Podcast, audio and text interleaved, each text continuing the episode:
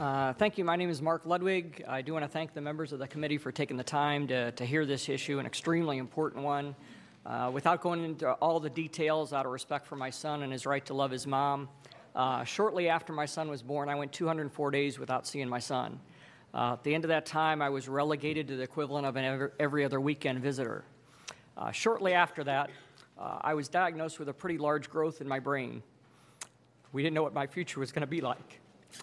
And it dawned on me that at that point, if something were to happen to me, my son's mom would automatically get sole custody.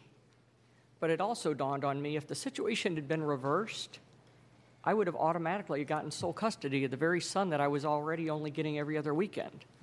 Why would it take the death of a parent to convert from an every other weekend visitor to being having full custody of a child? If that's the case, shouldn't both parents have fifty fifty?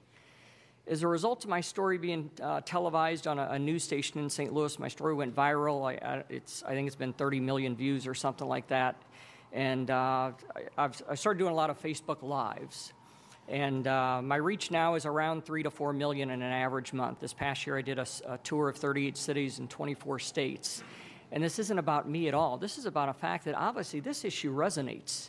If we're attracting three to four million people every single month that are paying attention to this, and as you look behind me at all the people that are affected, this is resonating, and it's the only issue in thirty years that I've been around the political arena that crosses gender lines, crosses racial lines, crosses political lines, crosses socioeconomic lines.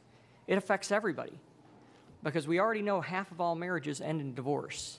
And for children, they have two traumas that they're dealing with. Trauma one is mom and dad aren't together. They don't know why, but they're very confused because they love both of them. Now add into that confusion, only one of them do they get to see on a regular basis. The other one is relegated as a visitor, which makes one parent in their mind the superior parent and one parent's the inferior parent. Now imagine that to a seven-year-old child or a five-year-old child that doesn't know how to verbalize this confusion.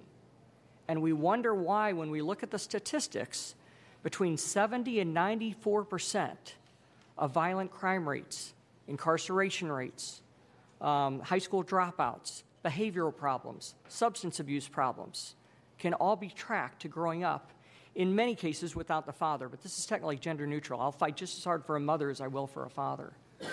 But the situation can be solved so easy by starting the case with a fifty fifty. In every other area of law, we start out with a due process that says people are innocent until proven guilty.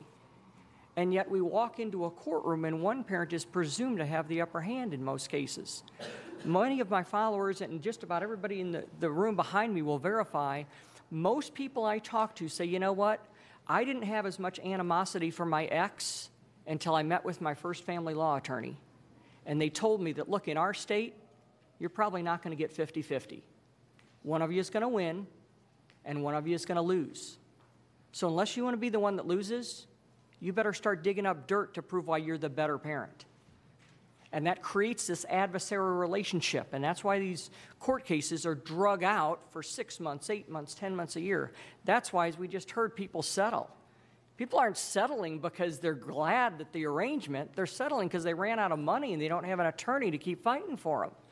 Can you imagine how different it would be if those parents would walk into an attorney and the first words out of that attorney's mouth are, look, in our state, you're probably both going to get fifty fifty. So you might want to learn how to work together and how to co-parent for the betterment of your child. And now all that money, instead of going to the attorney's college fund, can go to their own college fund for their own kids, instead of having one parent ripped out of that child's life. And so to continue on a path, and, and not in any way putting down the previous speakers, but to think that we're doing okay with our children across America and in the state of Pennsylvania, that people are settling and everything is fine, is almost like Mister Magoo driving down the street thinking that everything's fine while everybody's running off the road behind him because he's cutting them off. That's the situation that we're in right now. So I thank you so much for taking the time to hear this case, but I, I, I beg of you, please, for the kids of Pennsylvania, give them a chance to not have one of their parents ripped out of their lives. Thanks so much.